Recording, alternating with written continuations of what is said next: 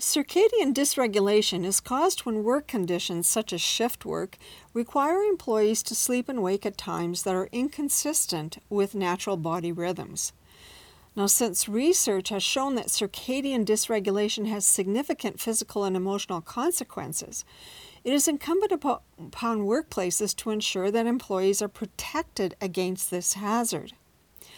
A primary strategy to help reduce circadian dysregulation is to implement best practice shift work schedules.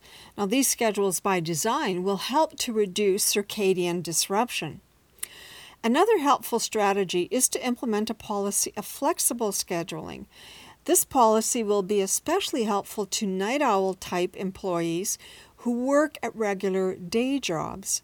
If they can come in a bit later, they can sleep later, and this will protect them from the circadian dysregulation prompted by early morning waking. Another effective strategy is to identify each employee's circadian type.